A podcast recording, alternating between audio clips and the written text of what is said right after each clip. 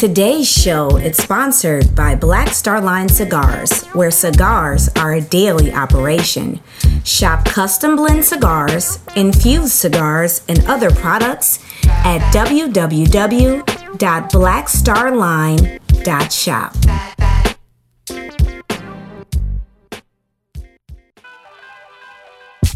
Thank you for tuning in to the Faith Over Everything podcast, where we cover, you guessed it, everything. Whether it's pop culture, religion, politics, relationships, fashion and beauty, entertainment, Black culture, or me just chopping it up with my girls, we are here to talk about it all. Tune in every Wednesday for a new episode available on all your favorite streaming platforms and enjoy the show. All right, what up, everybody? Welcome to another episode of Faith Over Everything podcast. And today, or tonight, or whenever you're listening to it, for your listening pleasure, I have my boy on with me today. I am going to allow him to introduce himself, but I have known him. I met him. First of all, let me just say how we met, okay? I met him on the campus of the Tennessee State University in Nashville, Tennessee, a long time ago. And when I met him, bro was hustling. Like, he was selling products. He was hustling. Like, every time I saw him, he was selling something. He was on some type of business move. He was marketing something. Okay. So with that said, I'm going to allow him to introduce himself. So tell everybody your name and where you from and all that good stuff.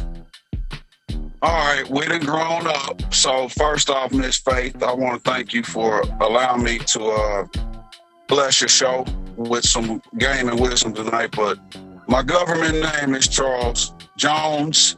Thank you very much. Hello. And everybody in school, I mean, I got a lot of nicknames. People know me as Snoop, Charlie Hustle. Now that I'm getting on the blockchain and crypto movement, I'm branding myself as Crypto Charlie. So whatever name you want to call me, feel comfortable. And there it is. Okay. Okay. So I and we freestyling today, y'all. So we're having a friendly conversation. But Charles wanted to really get on the show because I posted something on Instagram, on social media, some weeks ago or a month ago, whenever it was. And I was like, hey, you know, I'm looking for people who want to be guests on the show, talk about relationships, men and commitment. And Snoop was like, I'll chat. Like, I'm willing to share. So with that being said, like, what made you say when you saw that post, hey man, I got something to say? First off, I kind of took social media for granted. So let's just start there. The fact that everybody has followers and people put so much, I'm trying to clean my mouth up, but people put so much BS out there and people follow it. So it's like everybody wants to give relationship advice or money advice, and it's like you gotta look at that individual. So when you said something about relationships, it's like, well, damn, I've been knowing you since school. I've been with the same girl. I mean, we divorced now, separated, divorced. We best friends still, and you know, I've been there from the bottom to the top, back to the bottom. You know, had to reinvigorate myself. So I feel like I can give somebody, not just somebody, I can give somebodies out there some wisdom, because it's going to happen to everybody. I'm not saying everybody's going to go through what I went through, but we all got life that is in front of us. Mm-hmm. And, you know, that post just kind of hit me. I was like, damn, I think the main problem with a lot of people is they don't understand themselves, number one. And then I just don't understand people. You know, like these couples get together, and I'll take my situation, you know, because, I mean, she don't mind. It's just, you know, from her background, not really having a father figure and what they went through, you know, as you go through a relationship, and sometimes, you know, the women's reactions or the male's reactions can be a it's almost a counter reaction of something that took place previous before you. Yes, in your childhood. That's what you mean? Right. Mm-hmm. Or not even child. It could just be before you, just a detrimental situation that they haven't fully healed. They might have a different perception on things than you do. So then it's the clash of the titans because you don't understand each other. And then a wedge gets built even deeper. Mm-hmm. And it's like, whoa. After reading and growing, it's like, man, if we all would just take the emotional cape off of us. I ain't just talking about women. I'm talking about men, too. I mean, men always say women are the emotional creatures, but men just the same. So I'm saying when you in like a relationship and you have a disagreement or an agreement, if you could just put your emotions on the shelf for a minute and deal with the logic, like what is really at place that's either you agree or disagree on, and remove the emotional side. Oh my God, like so much more could be accomplished versus us fighting with emotions. Like I said, past situations, you could come in from work, you got all this drama from work that you bring, just a lot of different clutter. So me going through what I went through, I've learned to kind of, you got to take a step back and embrace each other's individuality, you know, and respect the whole uniqueness of that person. Because it's like, well, what the hell did you get with them for in the first place? You know, it's like when you start going through the relationship. So one I was kind of telling you about, men have a problem with women gaining weight. Let's just keep it real. We all, I mean, it's women pick up a few pounds and, you know, y'all see our reaction. Attitude might be a little funky in the house, or, you know, we might not wrap around you the same in bed. And here we are being selfish. I didn't think that way in the past, but it's like, damn, I done came in from, you know, smoking and drinking. My breath smell like Black & Milds. You know, I done came in from the gym and wrapped right around her and got in the bed, and she rolls up and kisses me like I smell like Irish Spring, but she ain't whistling that, you know. And it's like, damn, you start taking a look back, like she took me for everything, and here I am tripping over some pounds. And so I just realized, hey, first and foremost, as a man, you gotta be the king. And when you look at, like, this me reading, after, you know, you go through some things and you go back, you know, we always talk about we kings and queens, blah, blah, blah. And it's like, well, man, if you're going to speak that ish, you got to uphold it. And first understand what were the characteristics of a king, not a queen. A king is the foundation of not just life, but family. So when you start thinking of a king and his family and a castle, man, that dude protected his throne with everything he had. The wife didn't have, the queen didn't have no chance to roam. Like, he was taken care of in the home. The kids were taken care of. You know, he had hunters and gatherers. So you start thinking about, okay, in modern day time, everybody say they want an independent woman. Then the woman go get super independent, and then you'd be like, hold on, where's that rubber band hat on your, you know? Snap back. But no, you've kind of gotten away from the old, all these relationships that all of a sudden, you know, I'm bumping into people that have been married for 40, 50, 60 years, and they telling me all the things that they went through. And the one thing they come back and tell me is communication. Getting to understand one another. And telling me that you got to go through some stuff to really get to understand somebody. Because think about this. We go out here, say you single, and you going to the club, or I don't care where you go. If you say you going to church to catch your girl, or the grocery store, wherever it is, you putting on your best fake ass persona. Let's just keep it real. You putting the best lines, like all the lame game for a chick brain, you gonna give it out the first couple of sessions, and that really ain't getting to know nobody. Yeah. You're just trying to get close to that body. You know what I'm saying? But you're not getting to know that body. So I guess as I got some gray hair in my head, it's like, damn, you know, you sit back. The more you know and understand one another, the less havoc, the less grief. And as a man, realizing you ultimately can control the whole household. And what well, I let, mean let, by hold that, on, hold on, hold on. What do you mean by ultimately control the whole household? And that's why I was gonna stop, because I said, number one, this a woman's podcast. Number two, she probably got 1,000 women probably about to chin check me through the microphone. But I mean, I'm just listening. Okay, go ahead.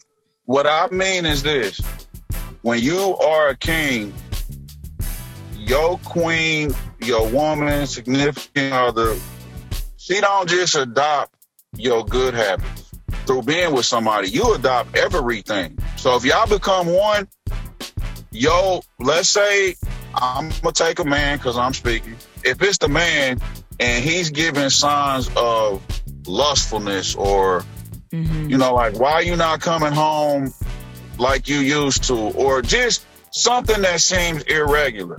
Okay, guess what? The first person in the household that's going to adopt that is the wife. Is the one that's your other half.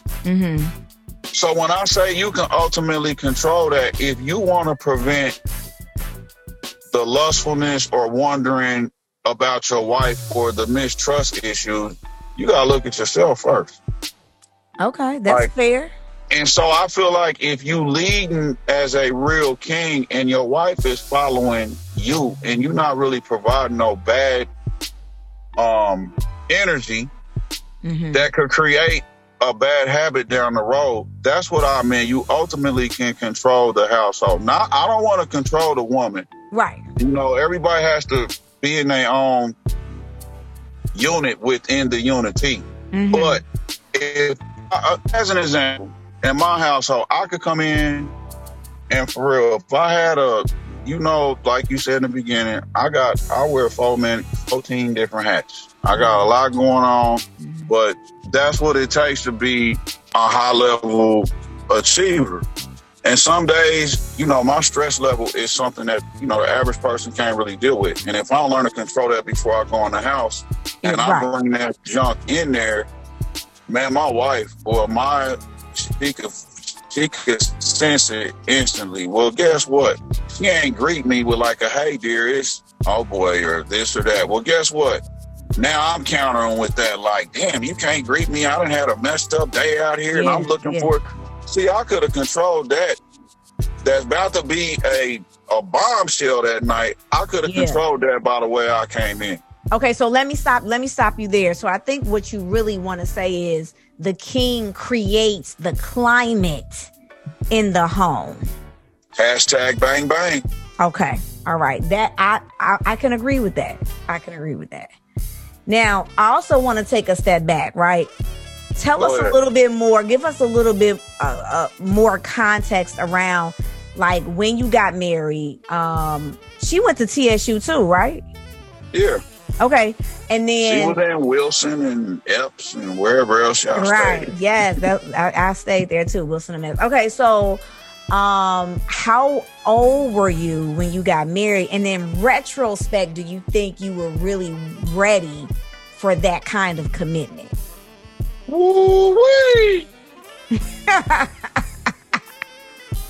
Well, you think this Steve Harvey, that boy opened up everything in his book. That's what you're trying to pull it all out of me. Okay, let's back up. Since you told him, you know, in school, yes, I was hustling. I was in the streets, and I had my first uphill battle with her was her family. You know, we were 19, 20 years old. You know, I got her sister hating. Don't want her to come see me. I'm trying to get her to come see me late, but that's because me and my best friend, my ace, we were handling business. It wasn't about bringing a chick over late. It was more of a respect thing. So her mama came down. And that's kind of what hit it off. Me and her been best friends since the first day she came to visit her in school. And she realized, she kind of vouched for me, and the family was like, hey, Snoop ain't the gangster, you know, the thug y'all think he is, blah, blah, blah. He's got a great personality. I think he's great for my daughter, whoop, whoop. Mm-hmm. And next thing you know, we was real cool in the beginning. So I'm not going to say it was rushed, but it's speeding up. Me saying that maybe I wasn't ready to get married, I will say yes and no. Because the rush part was, again, Eric, I was hustling. I came home from school, I think it was my sophomore year. Yep. And so this, you're going to be able to kind of resonate with this. So I came home, I caught a case, and I wasn't going back to school. Mm-hmm. But when I caught the case, my mama was gone. I wrote her a letter. I was like, hey, I got enough money to pay my way to get back in school. I'm out. And I was like, shit, I'm never coming back to Kansas City. Mm-hmm. Speed up. We pledging. My mama get a knock at the door, and at the same time, Maya got pregnant. Okay. So this was Omega week during that spring break. She's pregnant, and you know, I got around, and she knew it. So it was just. What hit me with her is she was going to go to the infirmary. You know, y'all little spot. I think it was in hell. Oh, my God. Yeah, she threatened me. She was like, and you know, we didn't have no cell phones back then. So she beat me from hell and was like, I'm answering the pager. We at the Omega picnic. She's like, I'm about to get rid of this baby because you play too much. And this is my son. So Charlie ain't supposed to be here. Right. And, hey, I straightened up quick. I was like, look, I'm coming to get you. We had a long talk. From then, I stopped being Snoop in the street because I was like, hey, I got a little partner on the way. Right. Meanwhile, I come back home. I go to jail trying to pick her up from the airport. Dang. This was her first time coming to visit my mama. My mama's out of town. Me and my homeboy, I just bought a Lexus. You remember that white Lexus from Excel? Mm-hmm. I'm floating out there, and I'm thinking the police pulled me over. They're like, are you Charles Edward Jones Jr.? I'm like, yeah, they pulled me out the car. I'm like, wait a minute. Me and my daddy got the same name. I ain't been here for 3 years. This is a mistake. You know, they read me what they charged me with, and I'm just like, wow. So the whole time I'm in Tennessee not knowing this. Anyway, I'm in jail. My homeboy didn't have to take my car. He didn't know what Maya looked like. I just said she pregnant, looked like me alone. Just find her, take her back to my mama's house. She stayed there for a week, met my sister.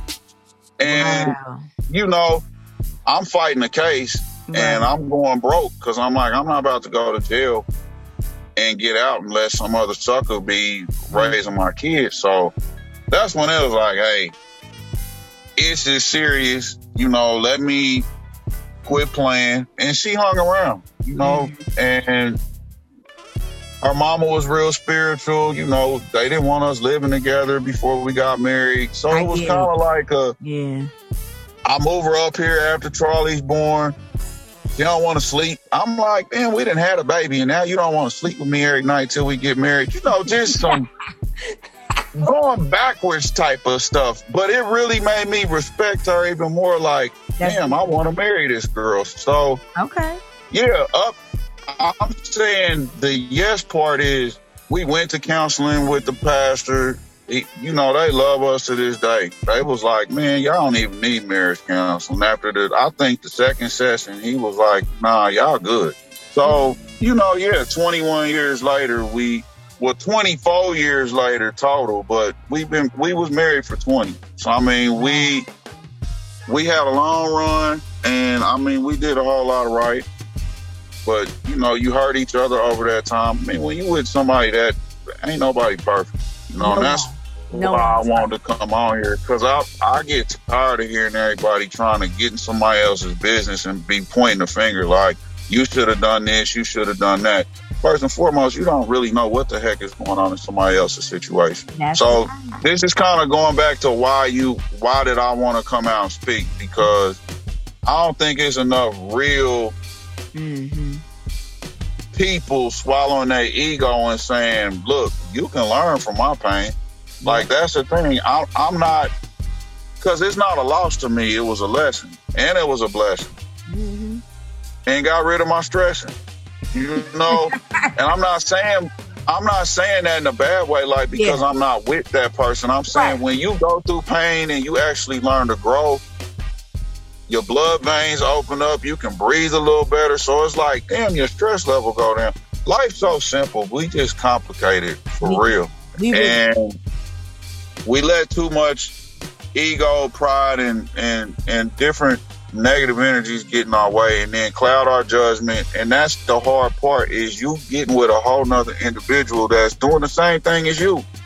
And if they not a replica of you, you have no idea what their chemical makeup is. You know, they beliefs, they perceptions. So that's all. As a man, I feel like you got to learn to lead that. And if you can change yourself and control your own emotions first, then, like, you can begin. I'm not saying change the woman, but as an example, I learned with Maya. She used to hate all them, the books, the seminar. You know me. I've been bred to learn to get ahead. And she used to hate it. Like, here you go to another damn seminar. Or here you go to another damn business opportunity. But look at her now. She's the coldest beautician in the city. That's awesome. I'll say on the planet. She got 2 thriving salons. You know, so I watched her go from a house salon to having her own salon with 12 stylists, to where she's budgeting her own stuff. She's looking at Excel spreadsheets. All the crap that I was trying to shove down her then. Yeah. And the way that I was doing it wasn't working. But after we started to understand each other, then she took it in, and it's like, wow. So that's all. It's like, get to understand each other more, and I think a whole lot more can be accomplished. And you can have some more longevity and elasticity in relationships. Yeah, no, that's good feedback. Hey guys, I'm Shari. And I'm Sharice. And we are the Optimistic Divorcees. 2 happily divorced women who are optimistic about life, but real about love. Catch our new podcast on your favorite podcast platform, with new episodes dropping every Monday, where we talk about life, love, and everything in between. Also, be sure to follow us on Instagram at The Opt Divorcees. That's TheOptDivorcees. Bye. I know you said, so you guys were together overall for 24 years. You were best, and you are currently, not were, but you are best friends. When did you get to the point where you were like, okay, we're friends, but this marriage thing may not be working out? Well, first off, I'm going to keep it real. Most of the time, when it comes to it might not be working out, it ain't no friendly, hey, we're friends, let's part our ways. No, it's a bunch of you MF-er, or you hurt, or there's a lot of pain, and you got to go through all of that. And when you go through all of that and you realize on the other end, it's like, dang, man, like, this girl know all of my secrets. I'm not willing to, and she laughs now, like, we laugh now, but you know the Build-A-Bear store in the mall? Yes. Okay.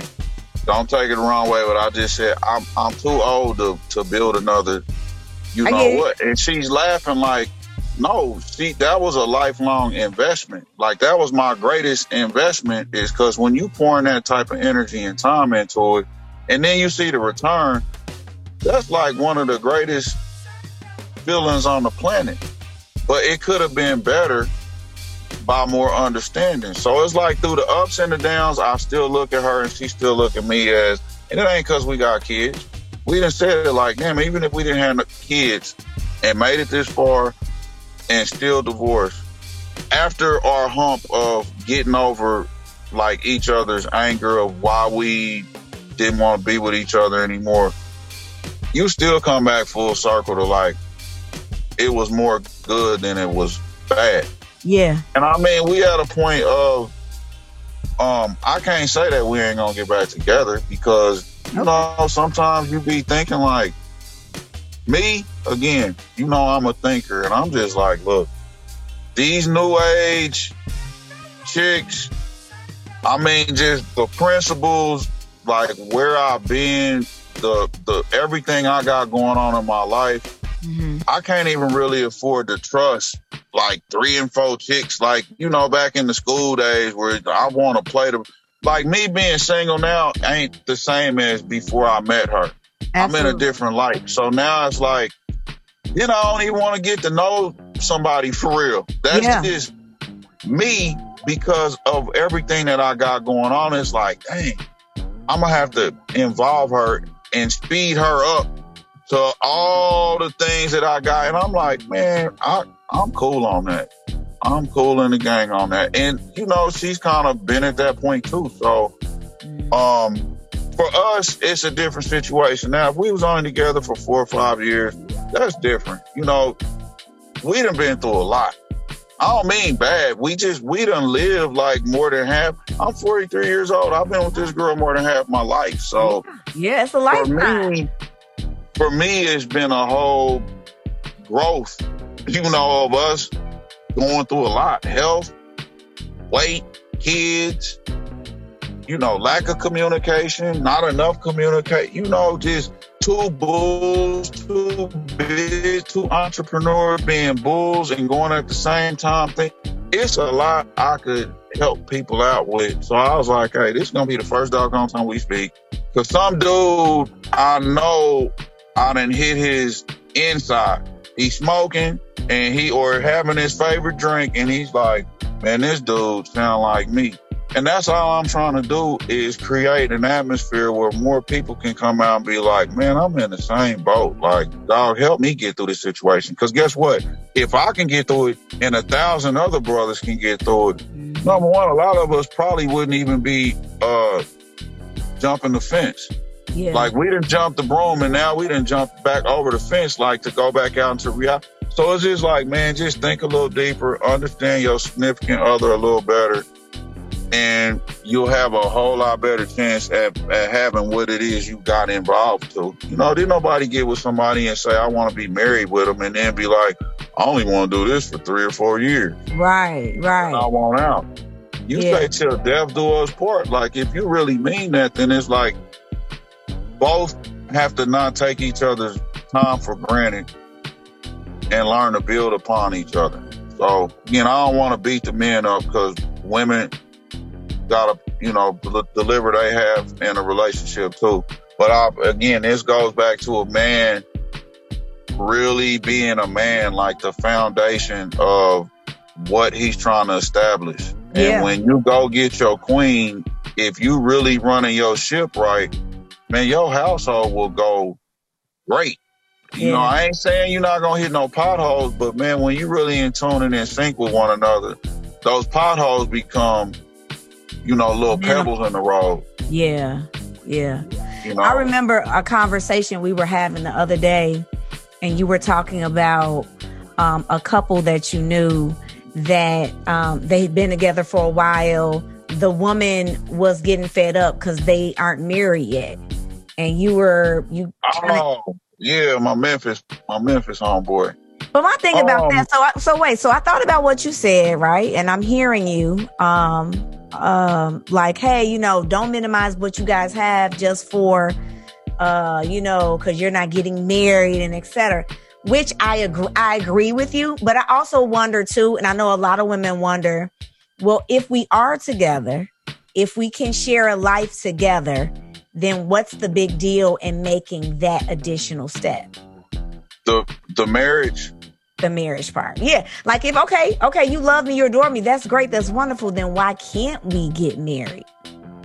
Well, that's going to be hard to get out of me because I don't disagree with it. I'm not disagreeing with But in that particular situation, she was, you know, let me recollect, they've been together for like, I think you said 12 or 13 years.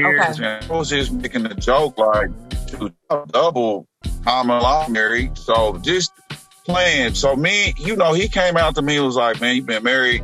My gal pressuring me all of a sudden about this marriage thing. And I said, well, if y'all been together that long and this went out of the field, it's probably for like social acceptance. She might have been in a beauty salon. It could be her family members on her heels. It could be co-workers. It could be some show she didn't start watching. You never know. So I said, can I explain something about women though? Go ahead. Like, and I agree with you, especially I've changed so much myself just over the years. I really have. Hello, I have. But so I do agree with what you're saying, but you do have to understand that as a woman, as a young girl, you're always being groomed, sort of say, right? Right. Told, hey, you know, if a man loves you, he's going to marry you. Or the ultimate goal is marriage. And if they don't want to marry you, then they don't love you. Like, so women are being told things like that.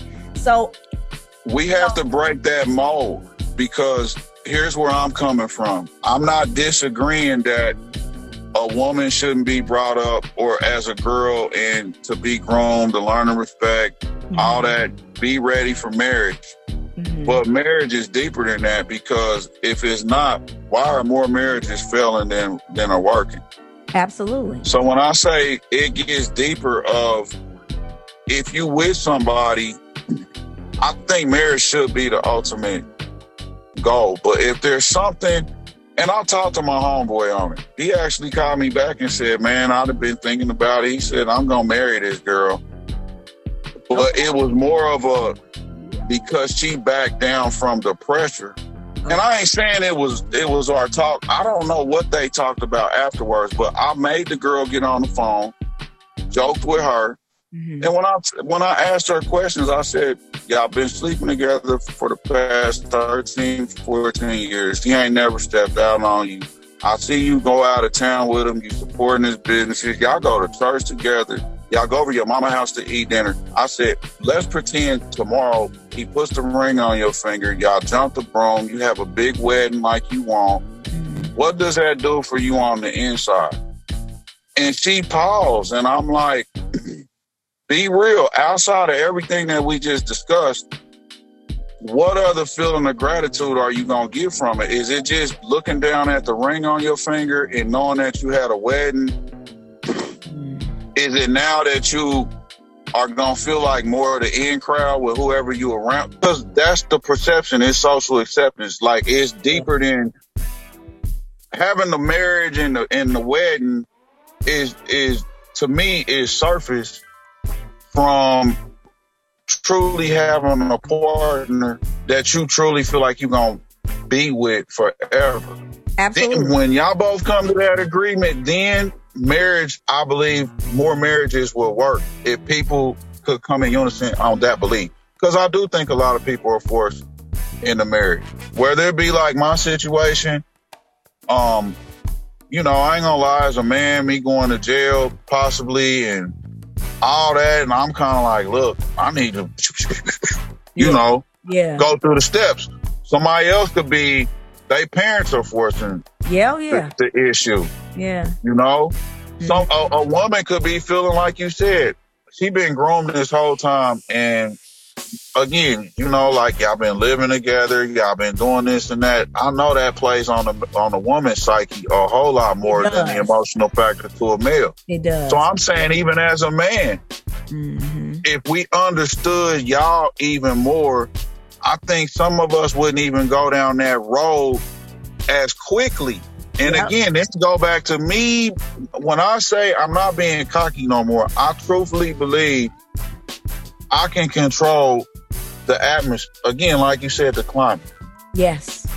If I don't put out like I'm trying to get you to put out. Yeah.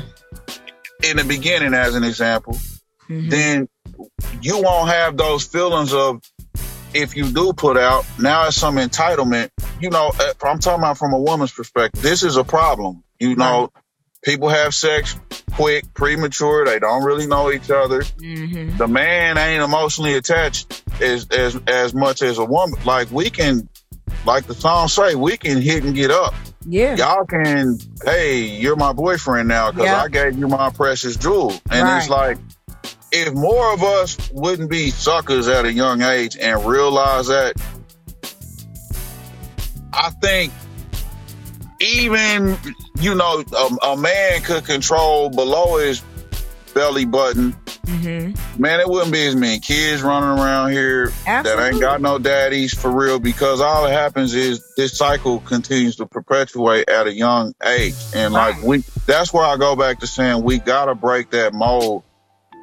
And I believe it starts with men raising boys to men, because y'all gone, look, we can't stop the little girls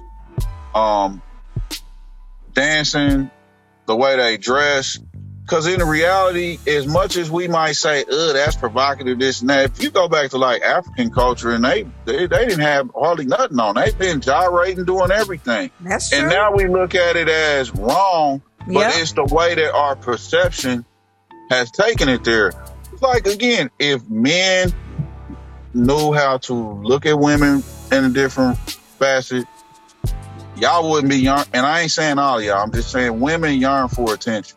Let's keep it real. A lot of women do, for sure, yes. No, I'm just saying women, not you. It ain't, it might not even be women in general. Women in general, yeah. They yearn for attention, so they might dress a little less because they have a lower self-esteem level. Their confidence level ain't up, so that makes them feel better. And then what do we do? Get the Google eyes and start shooting lame game, and you fill the girl head up. Again, that's how the cycle perpetuates. Mm-hmm. So let's start back with us. Yeah. How do you, because I know you have a son and you have a daughter, how old is your daughter? 13 going on 33,000. Golly. Nah, she'll be 14 on the 17th of next month. So she's almost 14 years old. I'm shifting gears a little bit because of what you just mentioned about how you feel women in general, you know, like to get attention, and then the men, how they, you know, try to get, hey, you see some girls. How do you parent your son from your daughter? Do you change the game? Do you tell them anything different? How do you do that? No, not really. Because again, this is over, bro. Man, I feel like if everybody was just a genuine human being that just lived by good, whether you want to call them godly, universal principles, you know, it don't matter if you're a man or a woman, because if you have those good principles instilled with you, number one, if you're a girl, my daughter's not going to fall for some sucker, because she know I'm not going for that. And the way that I'm raising her, she don't like the loose clothes. She don't like all that fast, bougie music. And it's not because I took her away from it. I'm on some progression with her. Mm-hmm. She sees the businesses and the stock trading and stuff, and she's into that. She's like, Daddy, teach me that. So again, it comes back to me controlling the atmosphere. Right. Do she listen to little songs that I don't like? Yeah, but I'm like, hell, I grew up doing the same thing. So it's like, I got to let a kid be a kid. Right. But I'm still giving her a sense of direction that what's out there in the world is a turnoff to her. And she, you know, I have to explain to her now that she's not weird. This is what I call out of the box.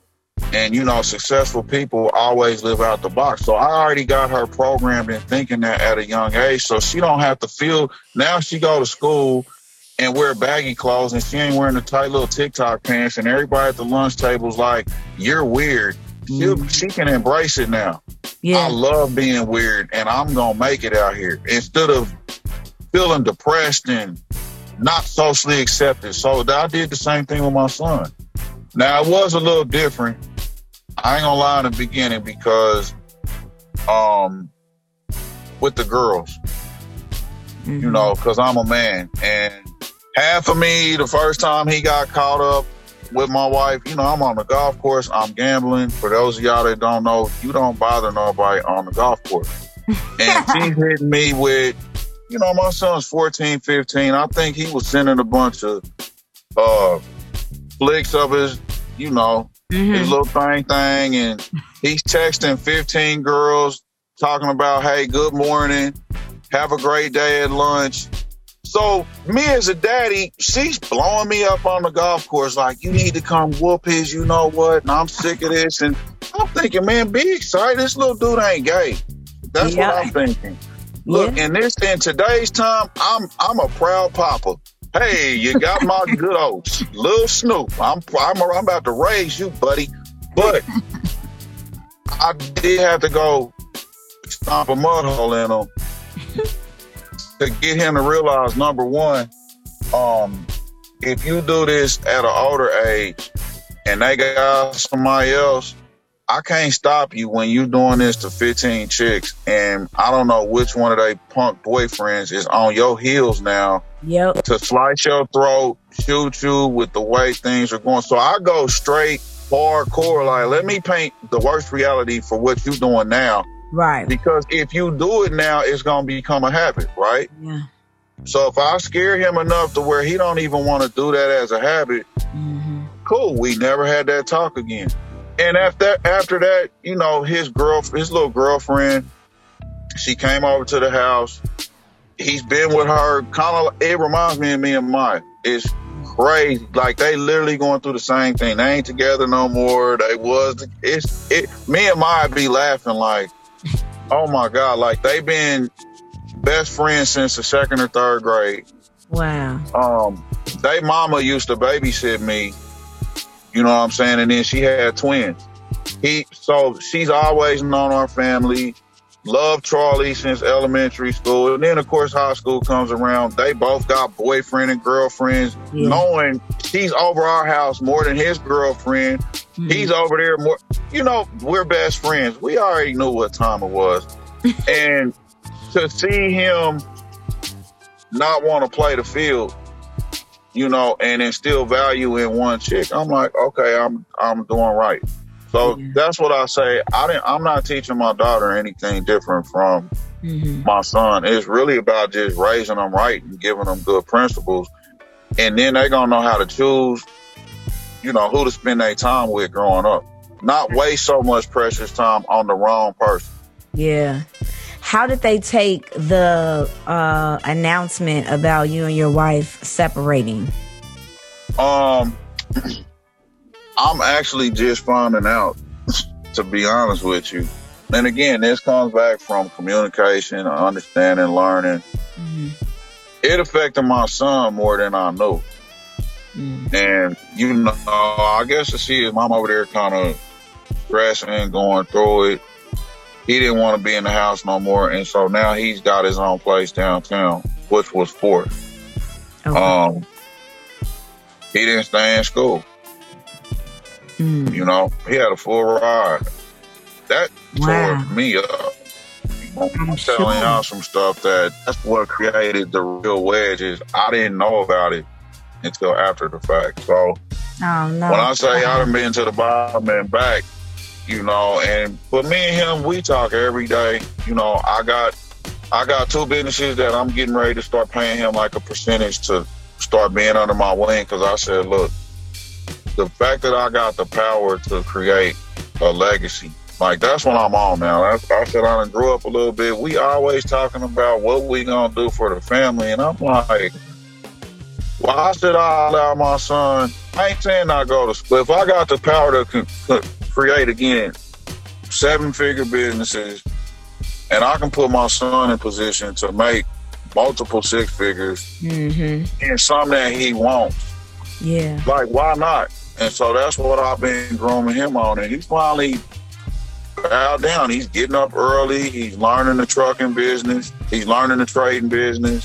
My daughter, she probably gonna end up doing something in the salon or consulting, but she's super focused. It's crazy how focused she is at that age.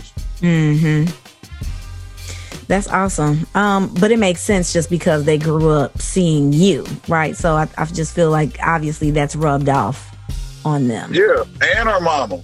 Like I said, dude, that is crazy.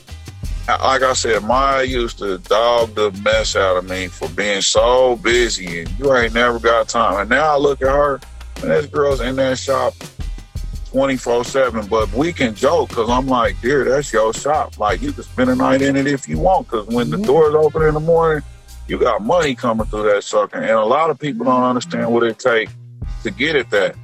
So with Angel being in the salon, she in there curling people's hair. She's working on little wigs already, you know, but for her to get to see, like, shops get built. Yeah. And she's asking me about, well, Daddy, I see you spend a lot of cash to do stuff, and then other people, they don't have no cash. Like, I don't never see them with no money. Like, how do they have a business? So just her being so inquisitive about going and getting a loan, and I'm explaining to her how interest works, and she hates that. Now she's like, Dad, I see why you like cash. And I'm like, credit is power, but cash is still king. You just got to know when to use it. Yeah. So typical 14-year-olds don't ask. Her friends come over and they be turned off by that, and she's into it. And I'm just like, wow. I guess her growing up in it, that's what happens. Yeah. So again, you know, it comes down to how we raise kids. For sure. It stems from us. Now, going back to the marriage bit, did you guys attempt to salvage the marriage? Did you go to did you go to counseling? If you did, you know, how, you know, when did you go? How often did you go? Like, tell us more about that. So we went to counseling before we separated, and that was with our, you know, with the pastor and the wife, which was great. Don't get me wrong. But then things just still work on. I'm not saying it didn't get worked on, but there was still, I think, some reservations on both sides. And again, we've been together a long time, so when you can feel people out, it's like, okay. Right. After the separation,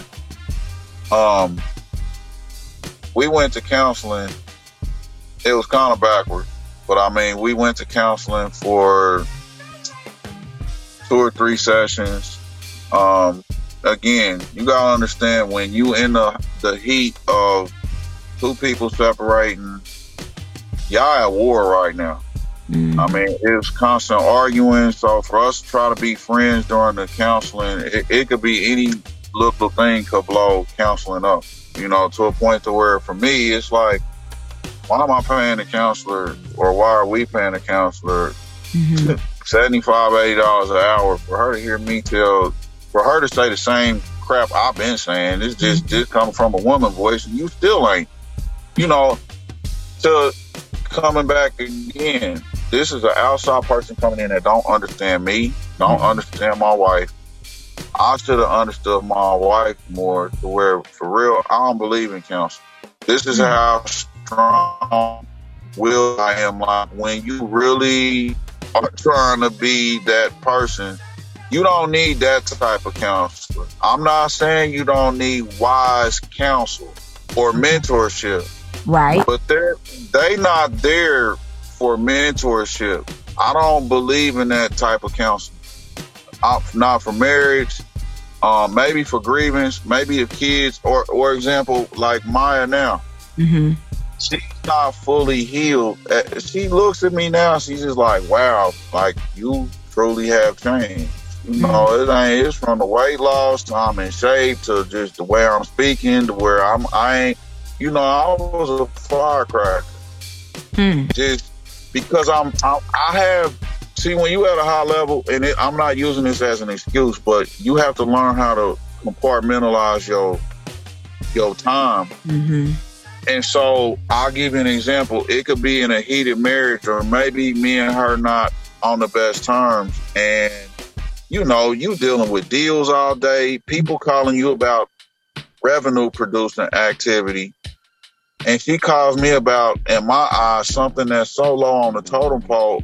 But my reaction hits her in the gut. Like, I just shot her with a 12 gauge. And it's like, no, you got to understand, when I'm out here on the go, you calling me about you can't decide what to cook, or the kids done pissed you off because they at the house. And I'm just like, look, I'll deal with that later. I got to go. And now it's because you feel like I'm not paying you attention or putting effort or energy into it. No, I have to put that in my little box of deal with that when you get home, bro. Right now, you got to focus your brain power on keeping things going to keep the house happy. Mm-hmm. And, you know, that can create confusion again. It comes back down to understanding. Yeah, I was, I don't know if you are big on listening to podcasts, but I watch I Am Athletes. I'm not sure if you've heard of that one. But so they had, so all of these, you know, former NFL players or whatever, and they had their wives on or girlfriends on the show with them one time. And that's essentially what they were saying, right? Like how to balance. Obviously, they have a high pressure job, right? They got to perform. Like they think, again, we're trying to provide for not only our home, but our families, you know, so all of this pressure. So they're like, hey, when I'm at work, when I'm at practice, hey, that's what I'm on, right? That's what I'm focused on. I'm focused on practice, bringing in the bread, playing, not losing my spot, keeping my contract. But the wives were feeling neglected, right? Because although they know, hey, he is the provider, he is working on, you know, he has this high pressure job, they still felt neglected because when they would call or when they would need something, they weren't emotionally, mentally available for them. So that takes skill. That takes skill to balance that. Right. And it's, again, that's when you understanding more of the attributes from you all. Because that's something simple. Like, again, when I go back, and I mean, again, we at that point, sometimes we can think about like an argument that might have blew up, and I can be like, man, look, I could have just not said this, and then you wouldn't have became a smart ass like you are, and then I wouldn't have went off, and then we just could have got over it and kept it moving. And, you know, now we look at each other like, wow. So... again, it comes back to why couldn't, if you know more of those attributes, then it's like chess. Don't use them as thorns, like to be like pointy, like sticky things in your relationship. Like use those to garner more gratitude, or if you want more of a submissive spouse, you know, or to be into you, like do more of those little things, because I'm learning it be the little stuff that go a long doggone way. It's so true. You know? It is truly the little things. And it's both ways. That's what I'm saying. It is crazy how the little things, you know, we always think it's the big trips and all this. Like, no, man, the consistent little things, like showing that you genuinely care. That's right. About that. That's going to go further than you trying to go out your way to impress and do this and that. It's like, nah, bro. You know that I like purple flowers, and like every 2 or 3 weeks, I got purple flowers. You know, I got a Snoopy dog in the middle. It be them little things that I don't realize, y'all, it stay on y'all mind more forever.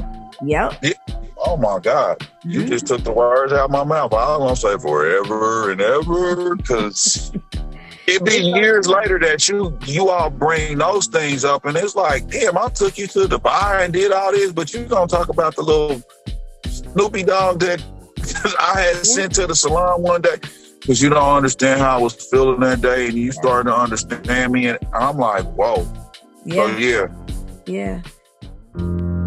Good morning, good afternoon, good evening, or good night. I'm Dana, aka Dana Mike 781 across the social medias, and I am here to tell you about my podcast that is currently streaming on your favorite listening platforms.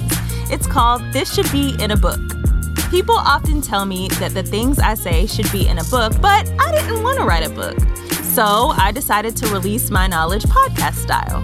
New episodes are available every Monday, and you'll be able to listen to my insight on this thing called life, 3 points into poem style, minus the poem. So after you finish listening to this podcast, head on over to This Should Be in a Book to listen and subscribe. Hope you enjoy. You're right, though. You're right. Your message is ultimately being really, truly in tune and knowing your partner, knowing yourself, right? Because a lot of us come from trauma. A lot of us come from unfortunately, unhealthy relationships, or maybe not, or maybe broken homes, or, you know, broken relationships, whatever that may be.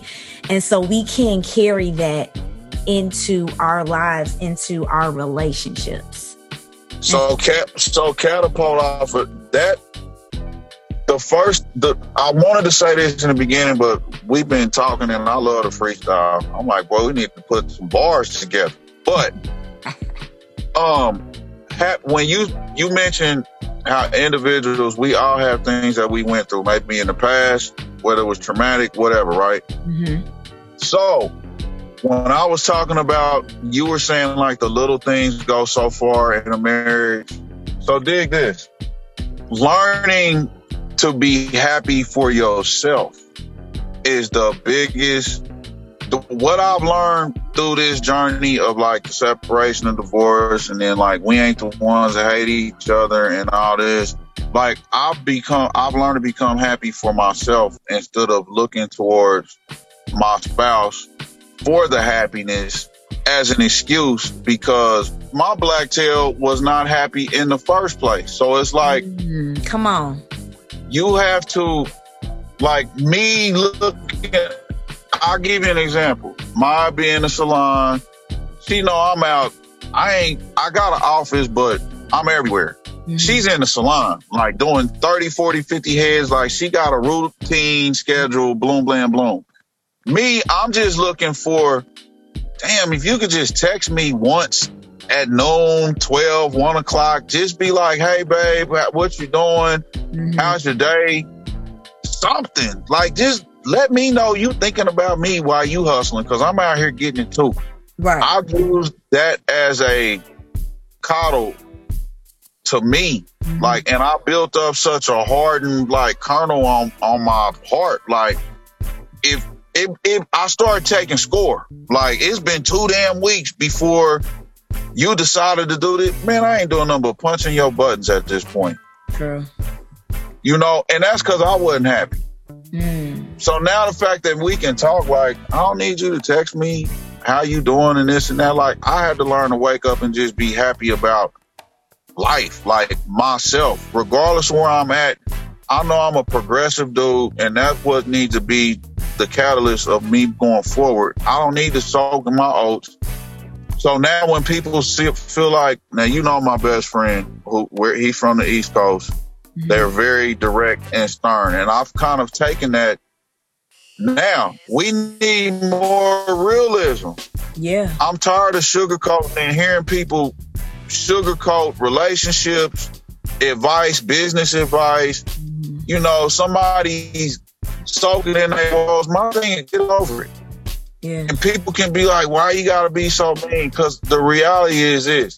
If you sit there and do what you're doing, your health is going to deteriorate. You're not going to be progressive. But what happens as soon as you get over it? You push through it and you move forward. So don't take my words as harsh. Just get over it for real. I ain't telling you to stop crying right now, but get over it. Get that belief in your head to get over it. Just progressive thinking, that's all. Yeah, no, for real. And going back to what you said about you realized that you had to find your happiness from within, that's everything. Like, for folks listening, if you're in a relationship or you want to be in a relationship, let me tell you, no one can complete you or make you happy. You have to find that for yourself. Or you Amen. Happy bang, with bang. Yeah, I mean, it's impossible. No one the can. The key is finding somebody else that's happy, and y'all two happinesses can make one big old ball of happiness, and then y'all together. Like, that's what everlasting love, elasticity, and it's like, whoa, the light bulb come on in your head, and it's like, man, if I'm happy and I can find somebody else that's happy, Yeah. Oh my God. We ain't even got to worry about that moving forward. We can just go. Yeah. But you take somebody that's broken from a past relationship or just life. Maybe they lost a family member. I'm not even going to say relationship. It could be a dude that lost his mama and he was a baby's boy and the girl got to deal with him being alone. And that might not be his true characteristics, but he ain't healed yet. Right. Happy, and until he gets over it, like I say, just get over it and finds happiness, them two ain't never really gonna make it work. And that's what I'm standing on now. I want somebody happy, you know. I feel like everybody should have somebody that's happy about themselves and truly loves themselves before they think about going down the yellow brick road. Yeah, for sure. And but you have to be intentional about that, right? Like everybody doesn't realize that yet. Like, you know, everyone doesn't know that yet. So you have to be intentional about finding your purpose, your happy, your joy. And that's an inside job. Yep. And again, I think this is more instruction because again, I wouldn't have. First off, when we 19, 20, 21, let's face it, we're not reading the type of books or even really thinking about the type of information that we own now. That's so why I'm hoping that this is too young to get married personally, but. Right. So I was going back to saying at least these types of talks can get out there to provide not only insight, but maybe give these younger folks a brighter outlook on what it is that they actually about to get involved in, not just the lustful feelings of, you know, what. I say about 90% of the time in a young relationship is lust. You know, y'all don't really know each other. Y'all don't really know what makes each other tick. Y'all know what pisses each other off emotionally, because that's easy. Yeah. You know, put another girl in. Put another chick in your girl face. She's ticked off. Right. Let your girl talk about another dude or something. She's ticked off. That's easy. Yeah. Get to know that girl and get to know that dude. Woo! That's a job. A lot of times you might think you're right. So I agree. That folks might need to put a law on, like a drinking limit. You can't get married before XYZ. And y'all have gone through XYZ for real, because that's a lifelong partnership. It's an investment. Man, it can be detrimental if things don't go as y'all thought it was supposed to go down the journey. And there's more people falling off the deep end after marriage than it ain't. And that's real life statistics. Right. True that. It's true. Yeah. I mean, I hate to generalize, but I was 30 when I got married and I had to grow so much and learn so much about myself, and still learning so much about myself and my spouse, and people change and grow. So I'm just saying I was more mature, but still I couldn't imagine my mind wasn't even thinking about that type of commitment at 19 and 21. I was trying to kick it and have a good time and be carefree. Right. You know, now, And y'all mature quicker than us, right? Mm-hmm. So I'ma just admit it. Yeah, I'm 43. So I've been reading like, why is it some of the stuff that, I talk about? Maybe I'm watching a show. I get the chill bumps like I'm at, when you felt like the pastor was talking to your buddy at church and you get the chill bumps like, whoa, I ain't going to be bad this week. I'm getting them chill bumps while I'm watching sentimental shows. Like my damn eyes is tearing up more doing stuff. Mm-hmm. So I'm talking to RJ. He's like, bro, it ain't just you. I Googled it. So I was like, what? And he was like, man, look it up. Men come into their sensitive side around 41 to 43 years old.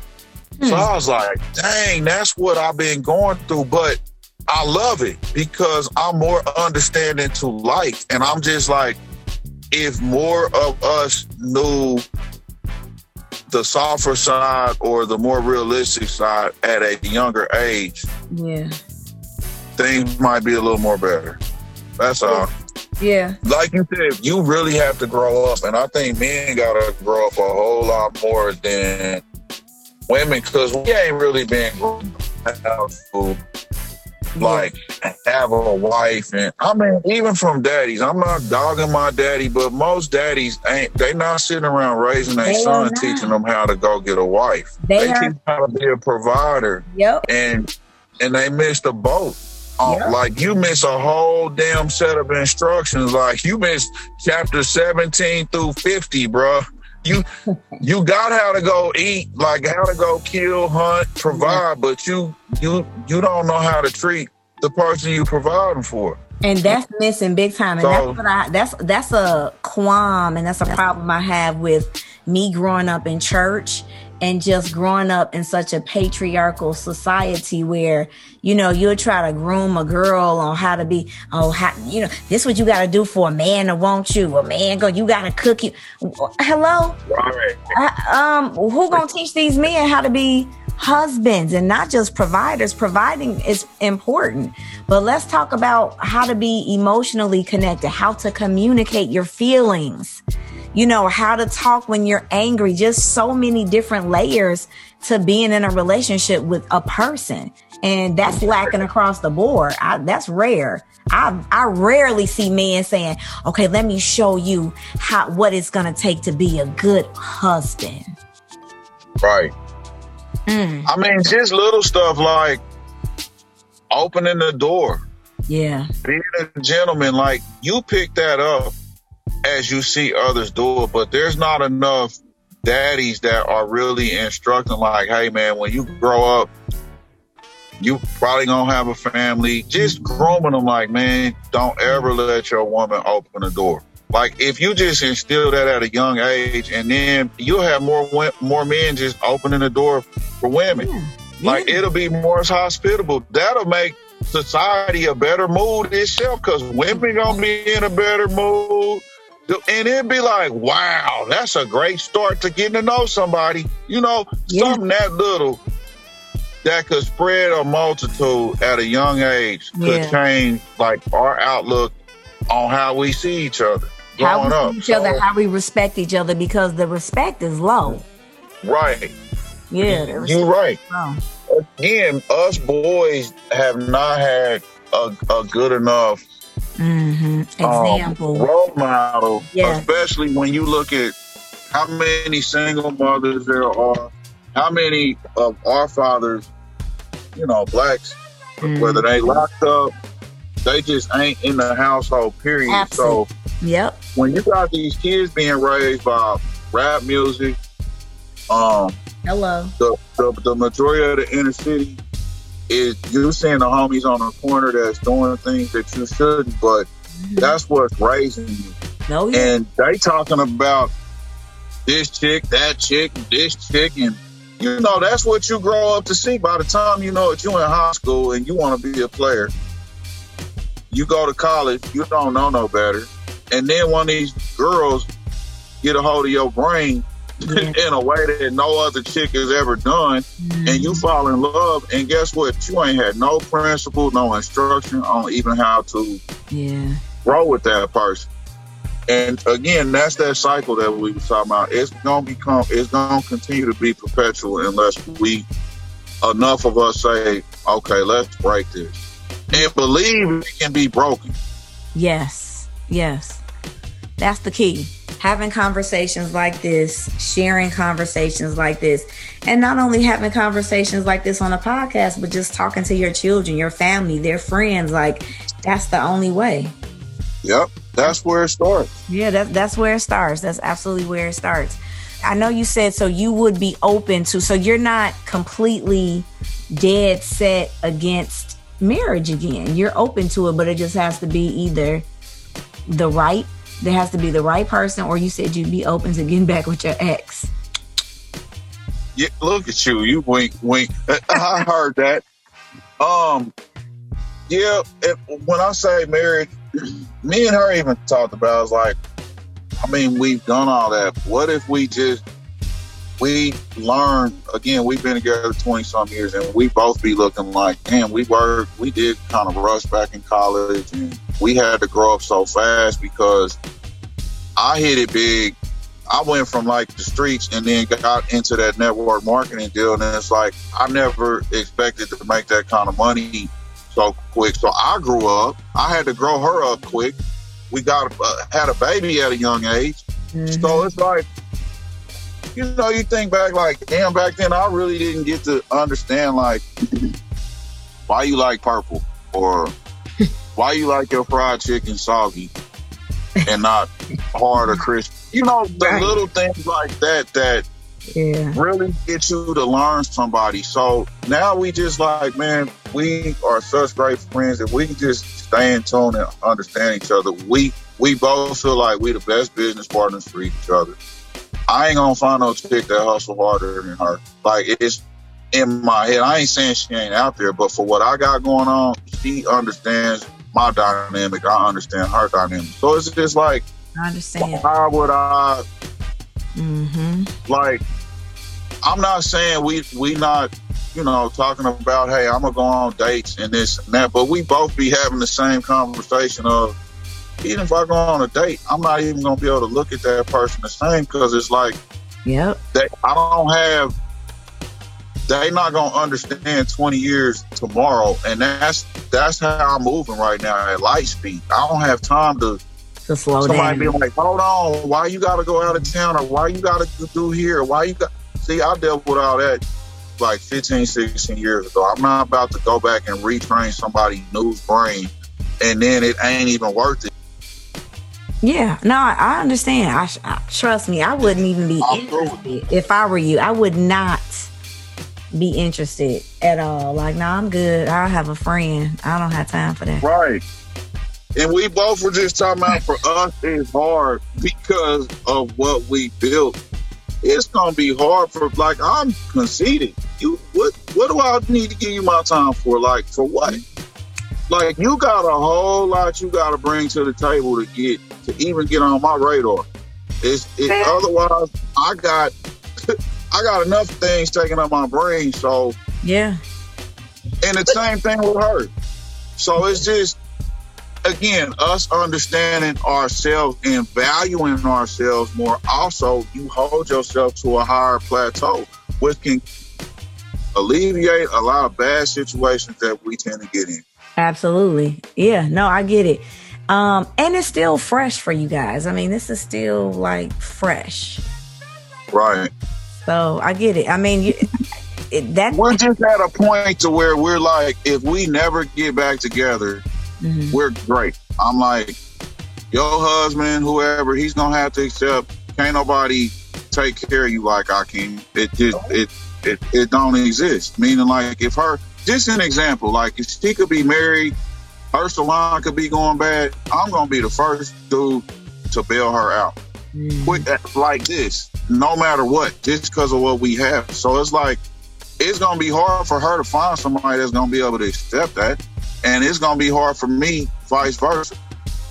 We've already encountered situations where it's like, dang, she came for no reason, didn't even ask. It was a feeling. She calls out of nowhere, and it's like, dang, I really need. And it's like, I'm there. Yeah. So it's like, when you still have that, it's going to be hard for outside, for either one of us.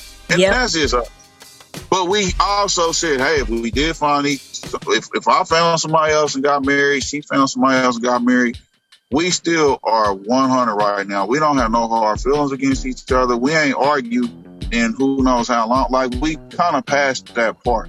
Mm-hmm. And again, I wouldn't know all this if I didn't go through it. Right. You can hear it from 100 different people, and we all hard-headed. And then we beat ourselves up like, how come it, my mama told me this was going to happen, or my daddy told.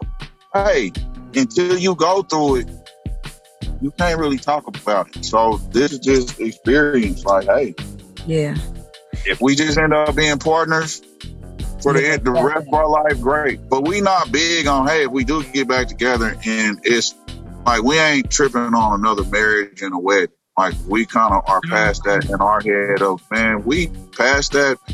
We partners for life till we die. That's how we gonna ride out. Or she might find somebody, I might find somebody.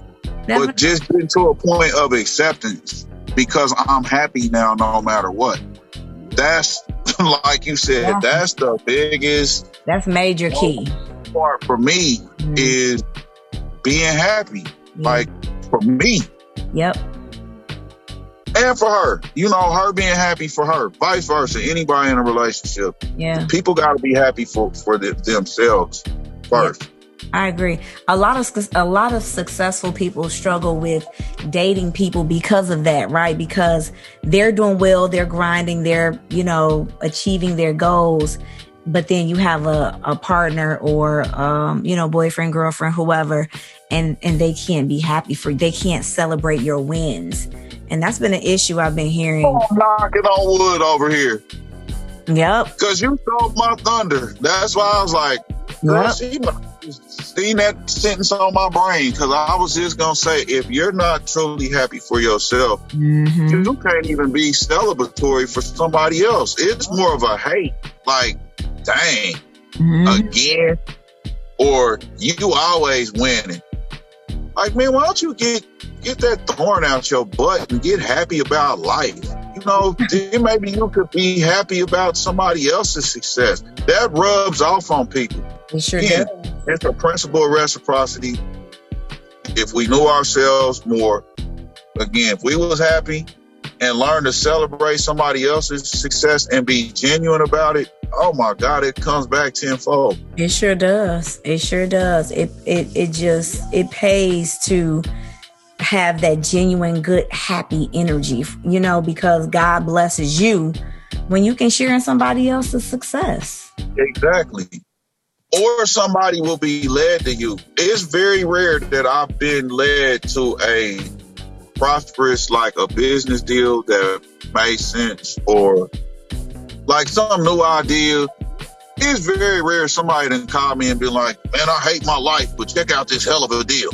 You know, or I'm sick of my wife and she done made me mad. We getting a divorce, but we can make $100,000 on this flip tomorrow. Like, it don't happen that way. It's normally, I've noticed when I be out and I'm having a good conversation with somebody and somebody across the room done see me, the energy. I'm making people laugh.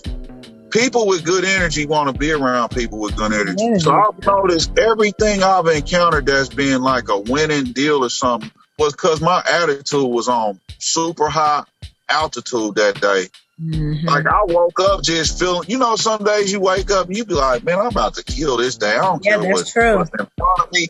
And then I say, why can't we wake up every day like that? Every day.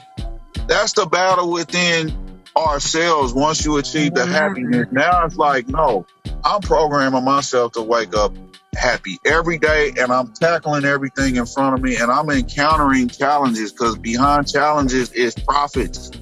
So it's this different way to think. That's all. Yeah, no, absolutely. And I appreciate you, you know, sharing with me and the listeners. And, you know, this is just the first part because he will be back, guys. We'll be talking about, as we said several times throughout the show, you know, Charles has a layered background. And so he has been successful in his various business endeavors. And so we're going to learn a little bit more about that next time he's on with us. But thank you so much. I appreciate you sharing your wisdom. Keep the faith, baby. I appreciate you allowing me to come on here and speak tonight. I'm looking forward to blessing some ears that want to hear later on down the road. So thank you very much. All good. Appreciate it. All right, you guys. Thanks for tuning in. We'll catch you next time. Hope you enjoyed the show today, guys. Truly appreciate you tuning in. Please don't forget to follow us on the following social media platforms. On Instagram, the page is Faith Over Everything_podcast. On Facebook, the page is Faith Over Everything Podcast. Our website is www.faithovereverything.net. And lastly, if you are interested in becoming a guest or have any show topic ideas, email us at faithovereverythingpodcast1@gmail.com. Thanks again.